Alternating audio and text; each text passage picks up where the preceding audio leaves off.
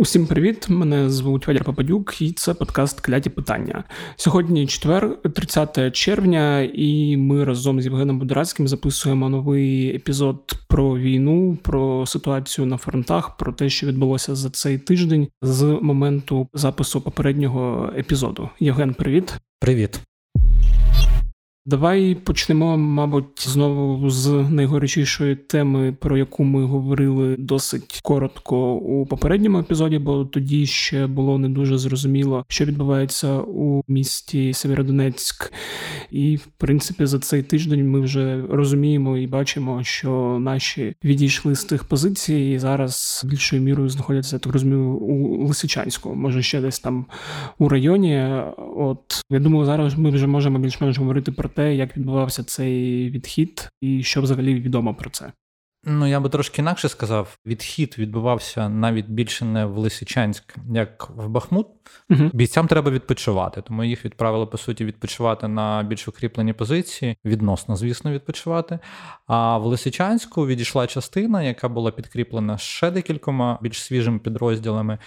Ну і по суті, якщо так дивитись на те, що відбувається, ми бачимо в Лисичанську зараз приблизно те саме, що ми бачили в Сєвєродонецьку. Росіяни зайшли в Лисичанськ, і mm-hmm. по суті наші обороняються фактично в промзоні. Половину того часу, що відбувалося в Сєвєродонецьку, зараз ми бачимо в Лисичанську тільки в більш швидкому варіанті, оскільки росіяни звужують трошки кільце і залишають нам не так багато маневрів. Тому зараз ми в Лисичанську бачимо те, що ми стримуємо промзону.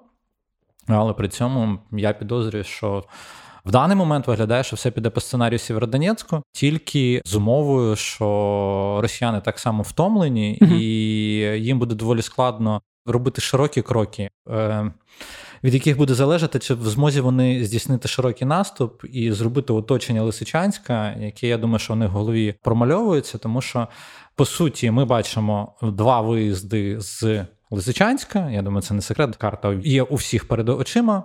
Одна дорога, та що Лисичанськ-Бахмут, вона фактично зараз є не то, що не контрольованою, вона фактично є зараз лінією фронту uh як такого, тому її, в принципі, як транспортну артерію зараз на даний момент розглядати не можна.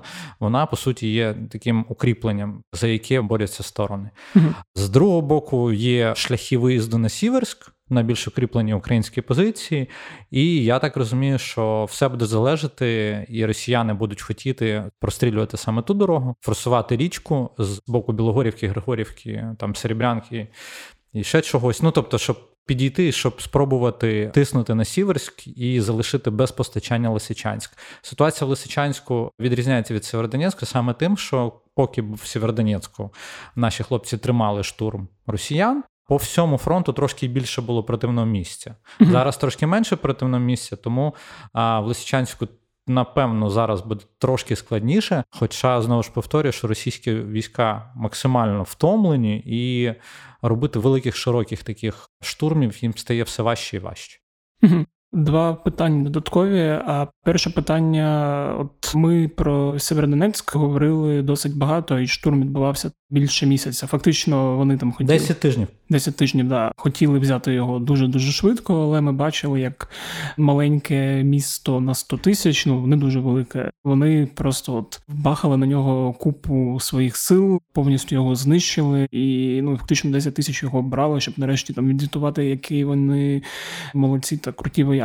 А ситуація з Лісичанськом теж може розтягнутися на там 10 тижнів, чи як ти сказав, це може відбуватися швидше. Бо з одного сторони я подумав, що історія з Лисичанським схожа на Сєвєродонецьк, але відбувається з якимось більш коротким сценарієм, але з іншого боку, ти кажеш, що вони втомлені. Тобто, якщо вони втомлені, їм буде важко наступати, і це ну, важко, особливо... але там менш оперативного простору в наших військ. Ага. Тобто, тут питання, чи буде там ухвалене рішення максимально допомагати Лисичанську саме контрнаступальними діями. Якщо наші ухвалять таке рішення, то я думаю, росіянам буде складно. Але тут ж питання в тому, наскільки ми ще втомлені, не втомлені, тому що ми в Сєвєродонецьку де багато були, і цей тиск на лінію Сіверськ, е, Солідар, Бахмут він же ж теж може відбуватися з всіх боків. І ми бачимо спроби штурму там, ну як штурму, підготовчих дій до штурму Славянська, uh наприклад, І тут все залежить від того, яке буде ухвалене рішення. Якщо буде ухвалене рішення тримати Лисичанськ прямо до останнього до останнього, незважаючи на те, що місто воно ж було розвалено фактично так само, як Сєвєродонецьк, тому що його бомбили, вони поруч стоять, ну, і да, його там... так само артилерію накривали повністю, якраз в той момент, коли накривали Сєвєродонецьк. Кадр Сєвєродонецьку захоплено росіянами. Ми вже бачили, там нічого не лишилось. Просто Лисичанськ, який страждав так. Побічно разом з Сєвєродонецьком по інфраструктурі там трошки швидше все відбувається, і тут питання, чи наші готові розширювати той коридор, який в нас лишився для підтримки там оснащення. Продовольчого забезпечення або бойового забезпечення Лисичанського. В перспективі, що в нас є, в нас є добре укріплена лінія Сіверськ Солідар Бахмут. На ній ми стоїмо. В Лисичанську наші хлопці стоять, по суті, тримають промку, воюють з е, росіянами. Наскільки ця лінія втримається або розшириться, або звузиться, ми будемо бачити і будемо прогнозувати, як будуть відбуватись події. Угу. Але події будуть відбуватись насправді швидше. Просто вона вущою стала, тому якийсь процес і якийсь там рух може бути максимально швидким. Угу. Окей, а друге питання з того, що там говорили, коли вже взяли Сєвєродонецьк, і перед цим про те, що з Лисичанськом буде складніше, тому що місто вище знаходиться, і наступати на таке місце місто складніше, чи це якось нам допоможе, чи ні? Дивись, по суті, вони зараз так само впираються в річку. uh Тобто, як вони в Білогорівці впирались в річку, вони впираються в річку в Лисичанську, але вона, по-перше, там трошки менша. uh Але при цьому сам Лисичанськ, оця історія про те, що він вищий, ніж Сєвєродонецьк, вона класно працювала, коли ми мали повний оперативний простір. Ага. Золоте гірське було наше, коли внизу Володимирською там над Попасними воювали. Коли поки що там Тошківку гірське і золоте росіяни відбили, вони підійшли фактично під Берестовом на верх дороги і фактично її відрізали повністю. Бахмут Лисичанськ. То тут просто оперативний простір не дає скористатися тими mm-hmm. можливостями, які є в Лисичанську. Тому треба постійно думати про тил і постійно, щоб не давати себе оточити. Тому тут трошки інакша дія про Лисичанськ, який легше захищати через геофізичні особливості.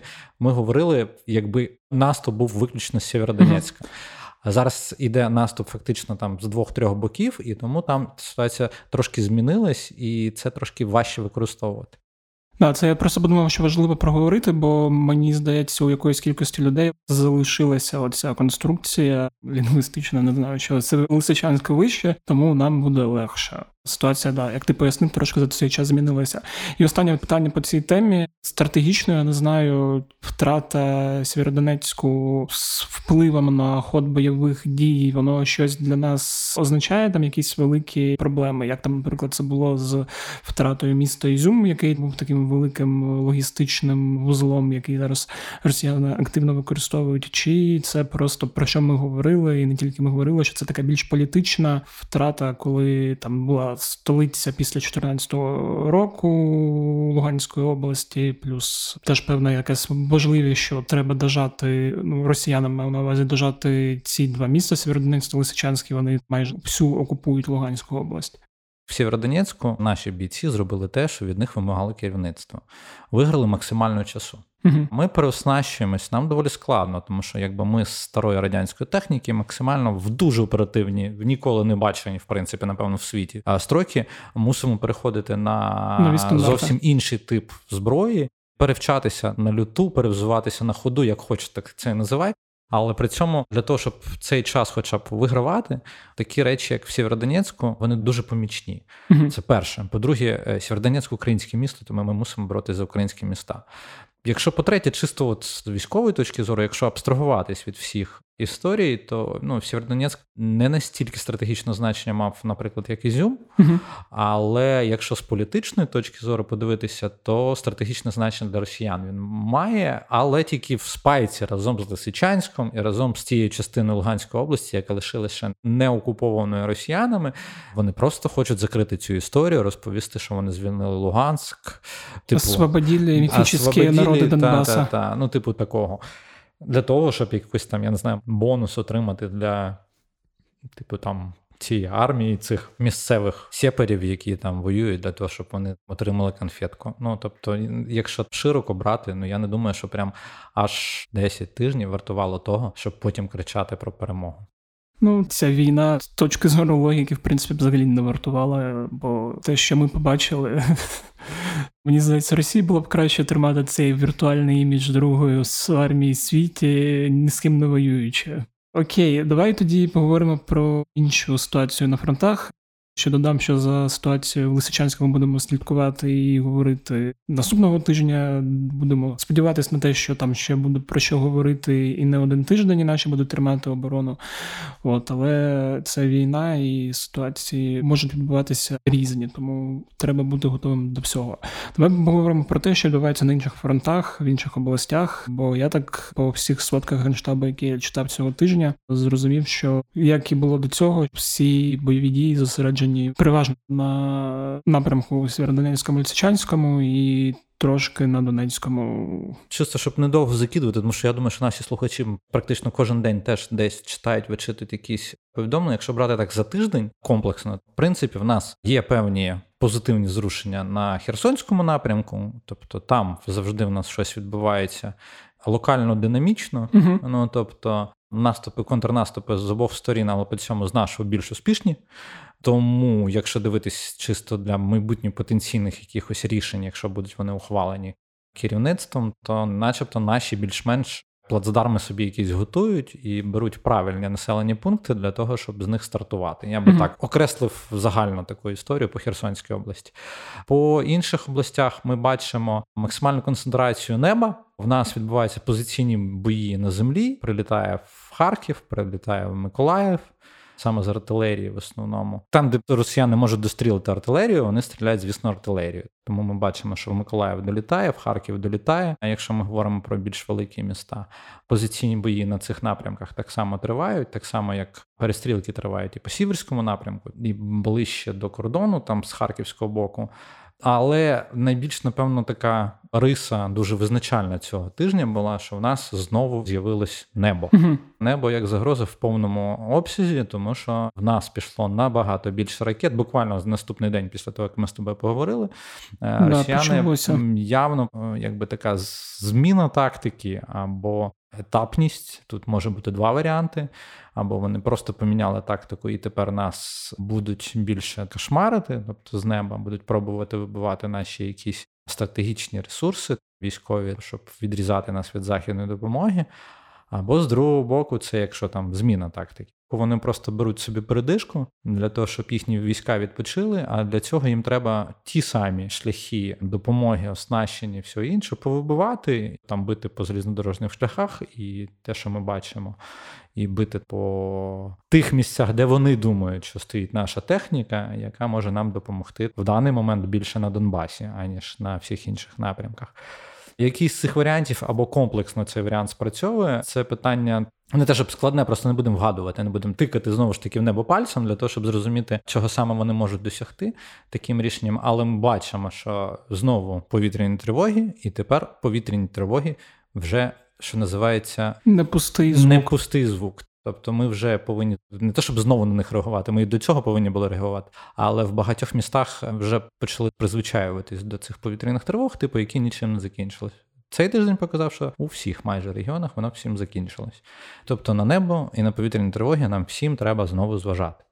Да, от я про цю тему теж хотів поговорити, і ти вже її почав. От єдине, що теж одну з версій читав, ну але знову все це версії, точно заглянути у голову російським генералам і зробити якусь трепанацію і лоботомію, щоб щось дізнатися, ми не можемо. Але от з того, що я читав, мені сподобалось в плані ходу думок про те, що зараз росіяни ще спробували, вибиваючи тил, фактично якось внести смуту у нашу таку оборону. що з лініями фронту і нашими військовими виходить погано. Тому якщо можна налякати тил і посіяти таку паніку смуту, то на це вони зараз і давлять. Зрозуміти стовідсотково, чи так чи ні, не можна, і чи як ти сказав, всі просто типу, я не знаю, сидять вони там на якомусь засіданні, і от будемо ми обстрілювати Україну ракетами, чого ми можемо досягти, і рахують, яких пунктів вони можуть таким чином досягти. Думаю, воно десь все в комплексі може дійсно бути. Там багато сторін. Ті дві, що я сказав, це які відбулися. Uh-huh. Те, що дуже показова річ, яку ми побачили, але я думаю, що ми залишимо її як завжди на кінець, що в цьому дуже сильно активно брала участь Білорусь. Угу. Думаю, що ми це просто відкладемо, як завжди, в нас на закуску, скажімо так, білоруська історія. І цього разу закуска буде не така приємна, як завжди. Тобто вона не буде про біполярочку, вона буде про реальні якісь Загруза, речі да. більше. Але просто то, що показово використання бомбардувальників, які не використовувалися на території Білорусі, це перше, не захід в авіапростір України. Це друге, Тобто вони максимально убезпечені від того, щоб ми якимось чином могли їм завдати якоїсь шкоди. Знести ми їх не можемо, тому що ми не стріляємо по території Білорусі, uh а в акваторії Каспійського моря і в Чорному морі, там де вони піднімають літаки або кораблі, відпускають, ми не дістаємо. Тому ракети для нас в даний момент є доволі страшною історією, і їх таке використання, як одна з версій, вона може бути пов'язана з тим, що коли змінилось керівництво російської операції, про яке ми з тобою говорили, здається. Дай Бог пам'яті ну, кілька епізодів кілька тому. епізодів тому, що тоді тільки йшли якісь розмови про це. Зараз, начебто, ці розмови підтверджуються. Знову ж таки, в нас доволі складно говорити про те, що точно щось змінилось, тому що росіяни ніколи вголос це не проговорюють. І коли ми говорили, що змінили колишнього командувача операцію в Україні Дворнікова, ми говорили, що його змінили, хоча навіть офіційно генштаб російський цього не підтверджував не, не підтверджував не цього. Він навіть не підтверджував його призначення. Тобто це була трошки інакша історія. Але ми бачимо реально, що є два персонажі, які ясно вийшли на більш перші ролі. Це як називають російські змі в екзилі, я би так це назвав. І західні змі, про які говорять, це Геннадій Житко і Сергій Суровікін. Хто з них кому хто? Я би не поспішав так чітко говорити, як говорять про це і західні російські змі, тому що не зовсім видно, хто саме за який відтинок відповідає, і наскільки хто є прямим керівником операції, тому що Дворніков формально займав посаду голови південного округу військового їхнього. На цю посаду зараз перевели Суровікіна. Тобто за такою логікою, типу, мав би Суровікін бути теж головним. бути головним по цьому. При цьому Житко, який там був все життя таким, знаєш, як це говорять, таким замполітом великим, наскільки він може прямим текстом керувати цими діями в Україні, ми теж не можемо побачити, оскільки підтверджень прямих ми цього не маємо. Говорять про це російські змі, що він керує. Це більш схоже на правду, оскільки він має вищу посаду, і якісь дії могли би проявлятись з його боку, але враховуючи цю зміну тактики або продовження тактики, або якась етапність з великим використанням літаків Ракет. і ракет і всього іншого, то саме Суровікін зараз, може він і не головний, але він відіграє доволі активну роль, оскільки він до того, як призначити його головою південного округу замість Дворнікова, 5 років займав посаду голови повітряно-космічних сил Росії. Угу. По суті, ми прям бачимо використання всіх його знань і я думаю, що чималий вплив в даний момент він, скажімо так, здійснює на операцію в Україні. А яким чином вони там розподілили ці функції? Я думаю, що ми побачимо трошки далі, коли вони більш активніше проявлять себе в сухопутних діях. Тут мене щось в такій в голові виникли асоціації з Другою світовою, коли там умовно людина високого рангу, яка відповідала, як за Люфтваффе відповідав Єрінг, коли він стає там високою, він хоче активно використовувати там свої війська. Або як я забув прізвище цього британського генералу, який відповідав за операцію бомбардувань Німеччини, який теж от це все використовував, і таке відчуття, що дійсно людина, яка вміє тільки в літачки починає робити те, що вміє, і більш активніше їх використовувати, ніж вони використовувалися до цього. До речі, цей чувачок, чи як його правильно назвати, там знаєш, чувачок в нашій конотації нашого того, це більш-менш позитивне часто да. буває. Я би сказав, це упирюк. Да? Можна без цих м'яких закінчень. Просто упир. просто упир, я зрозумів. Так, Оцей упир, він насправді доволі така відома фігура. Я б сказав дуже навіть відома, тому що всю свою кар'єру він розпочав прям фактично з 91-го року, як наша незалежність під час ГКЧП. Цей Суровікін, ще тоді в ранзі капітана, був командиром батальйона танково такої. як в Росії легендарної Таманської дивізії, яка входила в Москву, яка потім давила танками людей. uh Ну, танками то були БМП, ну там, ну коротше, як завжди. Він підтримав КЧП, його посадили. Він просидів півроку в тюрмі. Влада, начебто, змінилась, його випустили, причому випустили ледь не одразу в ранзі майора. Тобто, спочатку він був злочинцем, тому що під його наказом, по суті, давили людей. З другого боку, його випускали, тому що він же ж виконував наказ, він правильний солдат. Ну mm-hmm. тобто далі його вся кар'єра, корупція на корупції, там купа історій, в яких він виступав людиною навіть не жорсткого, якогось такого якогось звірячого характеру, тобто майже там вбивства, побиття, багато всякої жорстокості було в основному в тих військах, в тих частинах, в яких він керував. Ну, він так само був в Сірії. До речі, це вже Дворніков, Суровікін, Житко і компанія. Вони всі практично проходили обкатку в Сірії. Практично всі. На той чи інший період вони виконували там функції якихось командувачів, якихось або напрямків, або взагалі операцій в Сирії. І тому я би тут оцих цих всіх керівників, які всі проходили фактично, ну крім Соровікіна, Житко і Дворніков, проходили східний військовий округ російський. Фактично відчувається тільки те, і це можливо буде так, як в Сирії, так і буде в нас. Вони як на каруселі їх просто будуть змінювати. Uh-huh. Типу для того, щоб тактика не була для нас постійно зрозумілою. Я не бачу в них генерали-генерали, як то кажуть, знаєш, який би міг в голові сильно міняти тактику сам. Ну тому вони вирішили, я так зрозумів, їх змінювати або змінюють їх, тому що ніхіра не виходить. Uh-huh. Таке ще питання теж по цій темі, але не стосується воно особисто Суровікіна. Я хотів запитати по ракетах, які зараз падають. Ми зараз бачимо, що це більше не керовані е, ракети.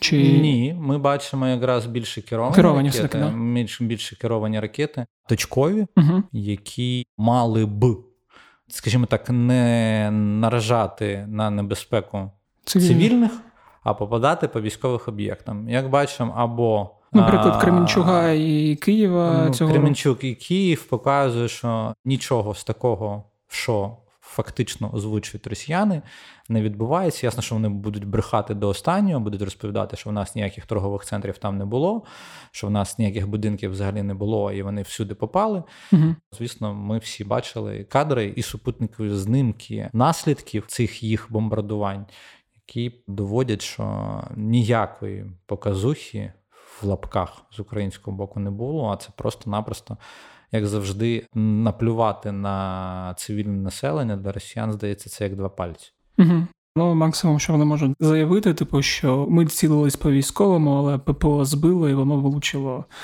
Це, типу, такий максимум виправдання. Або з того, що це вже не стосується безпосередньо якихось офіційних російських джерел, а більше цих телеграм-каналів, де пост гуляв по соцмережах після влучання в ТЦ в Кремінчуці, що перший пост влучили в дорогу, туди взагалі в ТЦ не влучали, а інший, ось ти дивіться, супутникові знімки, і одразу під ним: ой, ну навіть якщо попали і попали, що об этом говорити, вже не треба. Було і було. От, Тобто така зараз логіка. Окей, по ракетах теж хотів запитати, але це і так зрозуміло, що всі ну, там надії... багато чого. Там Х-22, калібри з Білорусі стріляли іскандерами. Тобто, в принципі, багато чим вони зараз стріляють. Трошки є зміни з тим, чим вони стріляли раніше. Особливо це спостерігається на південному напрямку з використанням Оніксів. Ну це типу надзвуковий ракет mm-hmm. старого типу. Трошки зміни з тим, що було навесні. Вони трошки інакші ракети там Х-55 використовували. І я не думаю, що ці технологічні якісь штуки сильно нашим слухачам будуть цікаві. Якщо вони цим цікавляться, то вони самі просто це погуглять, подивиться у військових експертів, які прямо по цьому спеціалізуються. Але для того, щоб зрозуміти, що там зміна просто самого напрямку підходу, е, вони бояться залітати до нас. Угу. Тобто вони не хочуть залітати до нас і не хочуть просто, щоб їх їм збивали. збивали. Зараз видно, що вони тепер вже трошки дорожать своїми літаками і своїми пілотами. І зрозуміли, що по зубах вони в небі теж можуть отримати, тому намагаються якось змінювати тактику в небі. Угу. Останнє по ракетах хотів уточнити, щоб про це проговорити, мабуть, що не треба сподіватися, що вони в них закінчаться. На жаль, ця історія не такого плану, типу, що вони все повистрілюють. Перше, в них є ще, на жаль, якісь постачання, і нові постачання є. Ракет з одного боку, з другого, в них доволі. Скажімо так, не те, щоб не обмежена, але доволі велика кількість тих ракет, яких вони ще можуть використати старих типів. Не знаю, як щодо нових, бо це прям закрита закрита інформація завжди. Тому тут виключно прогнозувати і гадати, краще не гадати, а більш-менш розуміти. І можна розуміти тільки одне: що ракет в них багато, і поспішати з тим, що в певний момент в них закінчиться. Вони колись, звісно, в них закінчиться, але що цей момент наступить якось швидко, я б не поспішав.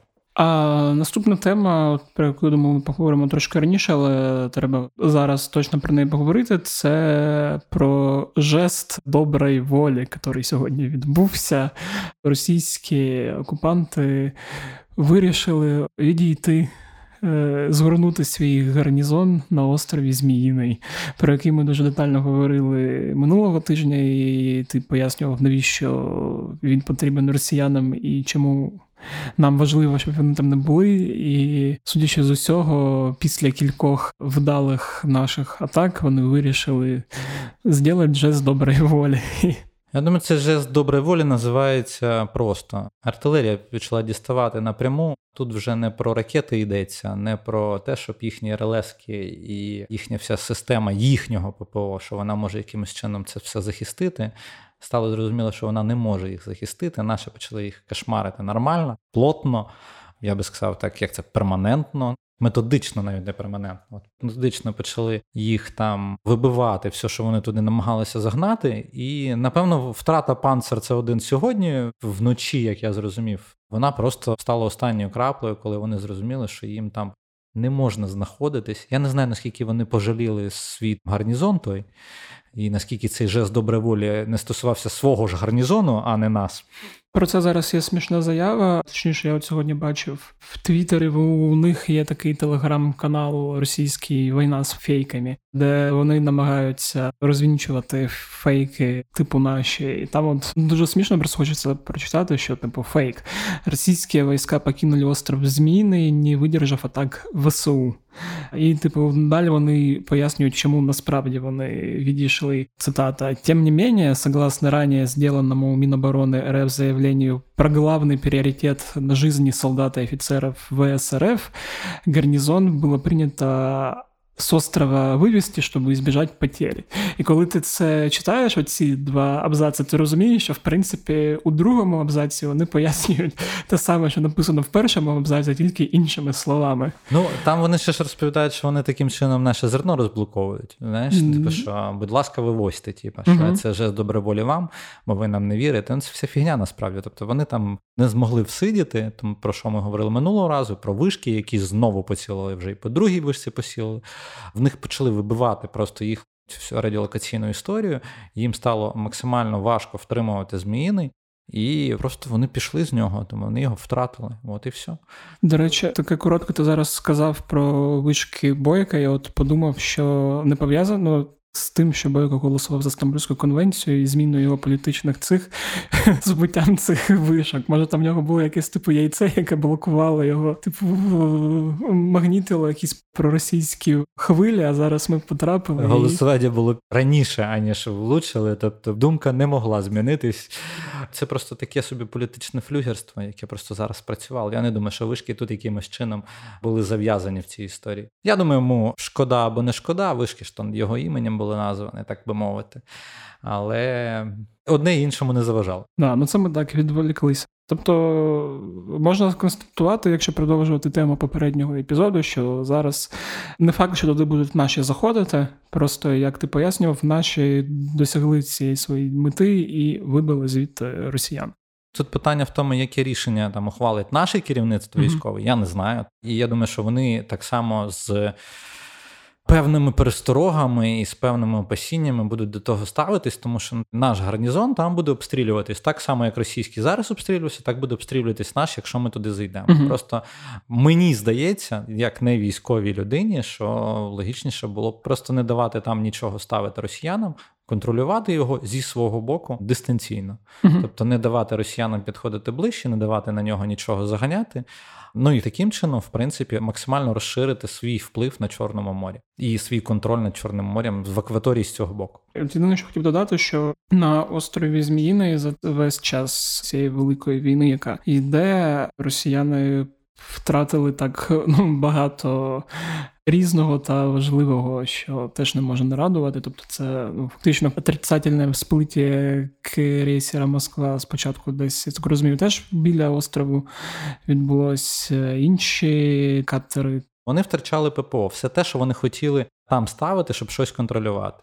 Вони втрачали пускову одну там С-300, вони втрачали тори, вони втрачали панцирі. Це все штуки з ППО, це все такі машинки і номенклатура ППО. І... Е, десантний катер, катера і раптори.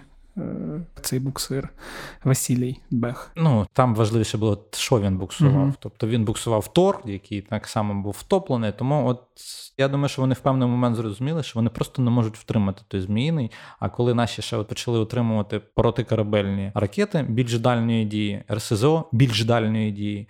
По суті, просто артилерію, там, звичайно, ствольну артилерію, більш дальної дії, яка до них дістає. Вони почали отримувати просто постійно, їх почали мочити з всіх боків. Я не знаю, на що вони там сиділи так довго. Маючи такі втрати, вони намагались там закріпитись. Коли ми почали отримувати зброю, така, яка до них дістає, це насправді було таке, ну, типу, не відступати і не здаватися, але при цьому розуміючи, що якби не відступати і не здаватися не можна, тому що тебе все одно будуть фігачити. Ну да. Хотів ще поговорити так трошки про зброю і про НАТО саміт, який відбувався теж на початку цього тижня, про його результати і що важливого для нас там було сказано знову ж таки в плані зброї, в плані оборони, в плані там якихось новин щодо постачань, що ти міг би відмітити. Перш за все, напевно, більш глобально. Швеція і Фінляндія буде в НАТО. Ну тобто, це те, про що говорили дуже довго. Говорили про Ердогана, який блокує потенційний вступ Швеції Фінляндії до НАТО. Типу, що він не задоволений тим, що в Швеції, Фінляндії переховуються представники робітничої партії Курдистану і таке інших. Було зрозуміло, що він насправді торгується. Тут питання було тільки в тому, що він торгується, тому що попросила Росія, чи він торгується для себе. Ну, ми побачили відповідь. Він торгувався для себе, для себе і побачили відповідь Байдена, який сказав, що можна продавати винищувачі F-16 Туреччини. Туреччина хоче зовсім не F-16, але F-16 для неї, яке було заблоковано після того, як вони свого часу купили собі російські зенітно-ракетні установки С-400. Після mm-hmm. цього вони отримали блок на постачання американської зброї. І коли от зараз Байден говорить, що Ну, Туреччині можна продавати винищувачі. Я думаю, що це була одна з тих домовленостей, які вони отримали.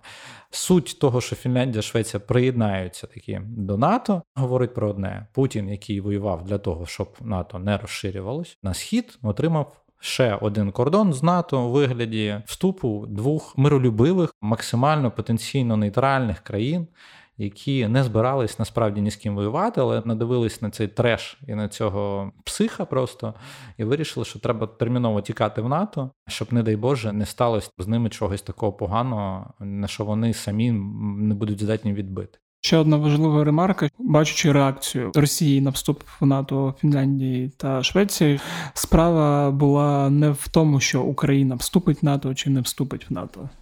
Проблема Фінляндії, Швеції в НАТО не така важлива, як те, що якісь дії робить Україна. Для Росії, для Путіна, як ми це побачили. Ну це так з одного боку. Доволі цікаві почали бачити заяви. Там мені сподобалась доволі сьогодні заява прем'єра іспанського, який прям так чітко заявив, що НАТО підтримати Україну, поки з неї не піде останній солдат Росії. Це хороша така голосна заява, тим більше від іспанського прем'єра. Там були певні питання про зброю, яку Іспанія може передати нам. З дозволу Німеччини такі заяви просто підкреслюють, що іспанці справді готові нам щось передавати, і знову ми впираємось в Німеччину, яка має той дозвіл дати. Це одне. По-друге, я би напевно ще виділив таку історію, яка трапилась якраз пов'язана з НАТО в е, двох вимірах. По-перше, нам кажуть, що дадуть ще хаймарсів, і нам, скоріш за все, нарешті дадуть ППО. Я думаю, що йдеться про норвезьку систему NASAMS, і вона доволі підсилить наш потенціал для того, щоб ви розуміли. Просто на слуху завжди у всіх такі американські петріоти. uh Ця штука доволі дорога, і для неї все треба поміняти. І це коштує мільярди мільярди. Насправді саме так, мільярди і мільярди. Тому системи типу NASAMS, вони для нас більш цікаві, і дуже добре, що розмова про те, що нам їх передадуть, почалась.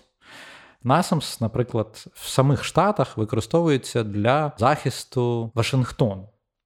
Тому, якщо американці самі свою столицю не гнушаються захищати норвезькими системами протиповітряної оборони, то мені здається, що це такий невеличкий знак якості на те, як вона працює. А другий момент, нюанс, на який давно звертають увагу в контексті вступу Фінляндії в НАТО, у Фінляндії є те, що нам теж потрібно, і це теж стосується протиповітряної оборони. В них є ракетні комплекси Букі. Які б нам би не завадили. По-перше, тому що ми знаємо, як з ними поводити себе. Нам не треба буде дуже сильно вчитись, а вони якраз на насамся міняють свою систему і виводять буки, верніше, навіть майже вивели вже з експлуатації. Не знаю, в чому загвоздка, чому нам їх не дають. Ну, типу, але я думаю, що зі вступом в НАТО, яке максимально намагається допомогти Україні, ця розмова знову може початись. Угу. Ну і важливо ще додати те, що НАТО зараз зробив Росію своїм так би головним ворогом, задекларував вже офіційно, і що Байден заявив про збільшення воєнного контингенту у Європі. Тобто, як то кажуть, Путін знову всіх переіграв.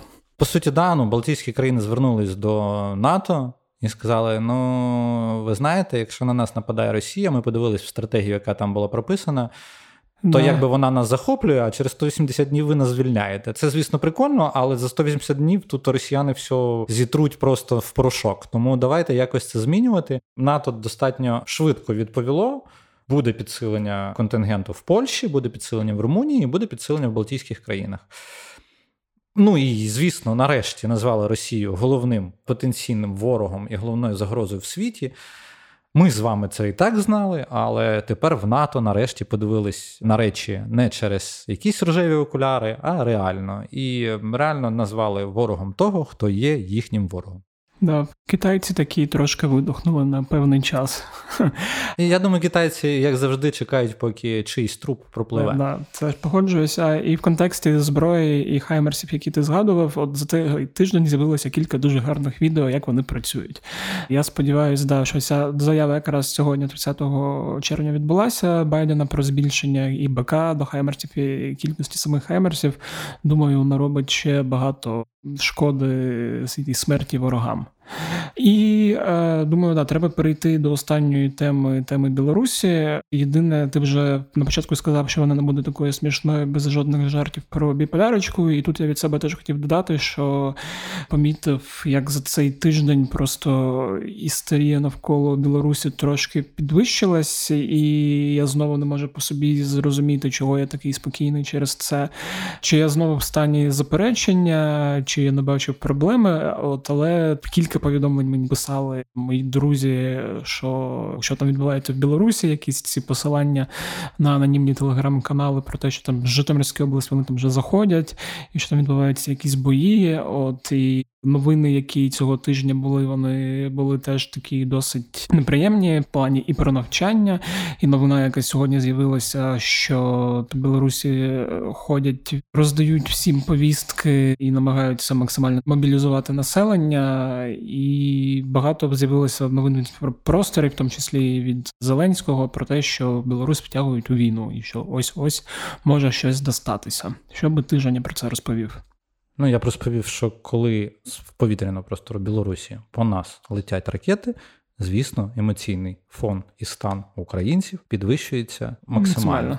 І негативне ставлення до Білорусі, наскільки б ми самі всередині намагалися себе переконати в доброму ставленні до білорусів як до білорусів, до Білорусі як до держави, у нас максимально негативне ставлення. Тому цей емоційний фон він розганяється по соцмережах, розганяється не так, як всім здається, типу, що він розганяється якимось надуманим чином. Ні, я думаю, що росіяни можливо на це зважають, що так може бути. Але при цьому відповідь української влади проста і чітка. Ми провокувати самих білорусів не будемо і підйожуємо Росією Білорусі ми не дамо шансу, скажімо так, знайти привід для війни. Це з одного боку, з другого боку, коли білоруська інфраструктура знову використовується, коли там активізуються навчання, і коли там знову починають заганяти російську техніку, ще не в тих масштабах, які були там до повномасштабної війни, тобто навіть ще не в тій кількості, які були на навчаннях там на лютий місяць. Угу. Коли це відбувається, ти розумієш, що рух іде. Тут питання в тому, що коли в нас хтось говорить, і коли ми з тобою говорили ще декілька тижнів тому, і експерти, які говорили і говорять зараз, що якщо Білорусь сама хоче воювати з Україною то це достатньо безперспективна історія, оскільки вони просто не мають навіть сил на ударний кулак. Фактично, тобто вони не зможуть зібрати більше 7-8 БТГ, таких, щоб нормально mm-hmm. зайти. Тобто вони більше 30 тисяч ударних військ навряд чи зберуть, а росіянам на секундочку не хватило набагато більше ну якби не для того, щоб їх штурм Києва якимось чином міг би закінчитись якось для них успішно. Думав, що це буде не ударний кулак, а така шльопательна ладошка. Але давай не забуваємо тільки те, що білоруси то не одні, їх під'юзують росіяни з одного і з другого боку. Я майже впевнений, що бажання Путіна і його оточення використати білорусів так само, як людей в Луганській і Донецькій області, використати як гарматне м'ясо. Я думаю, для Путіна і його оточення це прям ніяких труднощів не складає. Жодних моральних дилем. Ну, абсолютно. Я думаю, що тут питання тільки в самих білорусах. Білоруська істерія розганяється Лукашенком. Просто-напросто тут питання, чи білоруси в неї вірять. Типу, два місяці тому не вірили. Зараз. Ну я не знаю. От напевно тому і шукають, розповідають. Нашим розповідають про Житомирську область, про якісь ДРГ. Бо знаєш, типу накаляється атмосфера для того, щоб десь прорвало. Тобто емоційний прорив, який виливається в якийсь конфлікт, який може призвести до якихось політичних заяв. Не впевнений, що Лукашенко не розуміє наслідків для самої Білорусі, одна справа, типу, там просто говорити і давати е, свою інфраструктуру для росіян, зовсім інша справа, коли твої пацани будуть вмирати. Да, ну враховуючи, що вся твоя політична система якраз вмонтована в цих пацанів, і без них вона тримається досить погано, я б сказав, не тримається взагалі. Бо якщо там, не дай Боже, для Лукашенка в якийсь момент білоруський народ буде дуже незадоволений якимось фактом взагалі вступу в війну і спробує зробити те, що не змог зробити після виборів і дотиснути ситуацію, то буде дуже мало сил, або взагалі не буде сил, які зможуть якось всі всі повстання подавити. І мені здається, що це теж така важлива історія. От і в контексті Білорусі, що хотілося б додати, от я не знаю, мені. Цікаво, хто ці люди. Не знаю, про них вже треба давно було б зробити матеріал, щоб було б можливо з ними поспілкуватися, які продовжують ламати залізничну інфраструктуру на території Білорусі самої і влаштовувати диверсії, за які зараз світить смертна кара, і створювати проблеми росіянам і білоруській армії, підриваючи залізничне сполучення. Так, хотілося б дізнатись про цих людей, тому що завдяки цим людям в самій Україні ще я це називаю от доволі банальне і попсовий вираз, який називається Жеврія надія в адекватність білорусів. Тобто ми не шукаємо хороших білорусів так само, як хороших росіян. Ми б хотіли, щоб вони все ж таки там були і щоб в них там щось виходило. Тому що шукати хороших росіян справа марна, угу. та в принципі шукати серед ворогів хороших. Доволі дивна історія, і невідомо, хто нею хоче займатися. Давайте не шукати, а вірити в те, що наше ЗСУ їх порве просто, і все буде добре. Погоджуюсь. Єдине, що останнє хотів запитати, в тебе взагалі є відчуття, що там найближчий, це там не знаю, від тижня до місяця, умовно, щось може спровокуватися, і Білорусь е, спробує війти десь там з Волині чи Житомирської області і спробувати шльопнути своїм цим кулачком. Ну, я не знаю, просто знаєш, відчуття такого, от прям щоб в мене було воно, напевно, ні. Але uh в багатьох із нас не було відчуття і напередодні 24 лютого. Не забуваємо цього. І давайте одне одного не обманювати, щоб всі все знали і всі все відчували.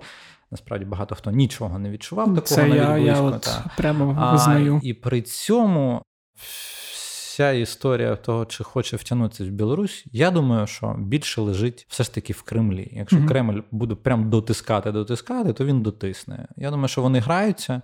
А Лукашенко намагається бігати навколо крісла і не сісти в нього. Знаєш, там гарячий стілець сидить, а він навколо нього бігає, Путін намагається його всадити, а от не виходить, тому що батько продовжує батька. Мені білоруси казали не вживати цього слова, тому що це образливо для них самих, тому що батька це придумали прихильники Лукашенка. А ми не є прихильниками Лукашенка, то ми просто будемо говорити, що Лукашенка намагається в то гаряче крісло всадити, і якщо Путіну це вдасться, то тоді може щось статись. Хоча да. насправді навіщо це білорусам? От просто я не можу до голови докласти, наша їм ця історія, в якій вони точно програють. Да, єдине, що хочу додати, свій улюблений і похабний жарт про те, що крісло там не одне, і там не крісло, а стул. І стули два. І на жоден з них садитися він не хоче, судячи з усього.